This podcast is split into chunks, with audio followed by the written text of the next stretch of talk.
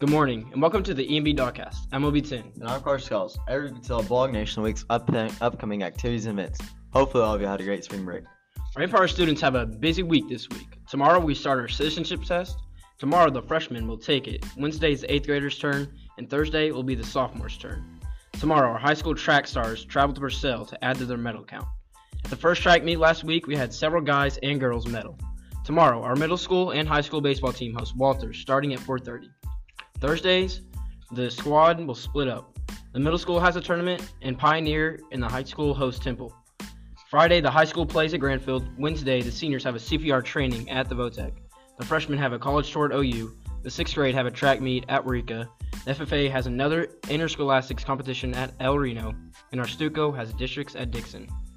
Thursday, the middle school has a track meet at Stratford. Senior Superlative pictures happen first hour, and there's a field trip for the juniors and seniors to the Simmons Center on Thursday. Friday, the boys golf team has their first tournament of the year at Weatherford, and the FFA has another Interscholastics competition at NEO in Miami. This past weekend, our esports team finished up their regular season games. They qualified in Overwatch for OKSE and will compete this week. Like we said, another busy week for Empire students.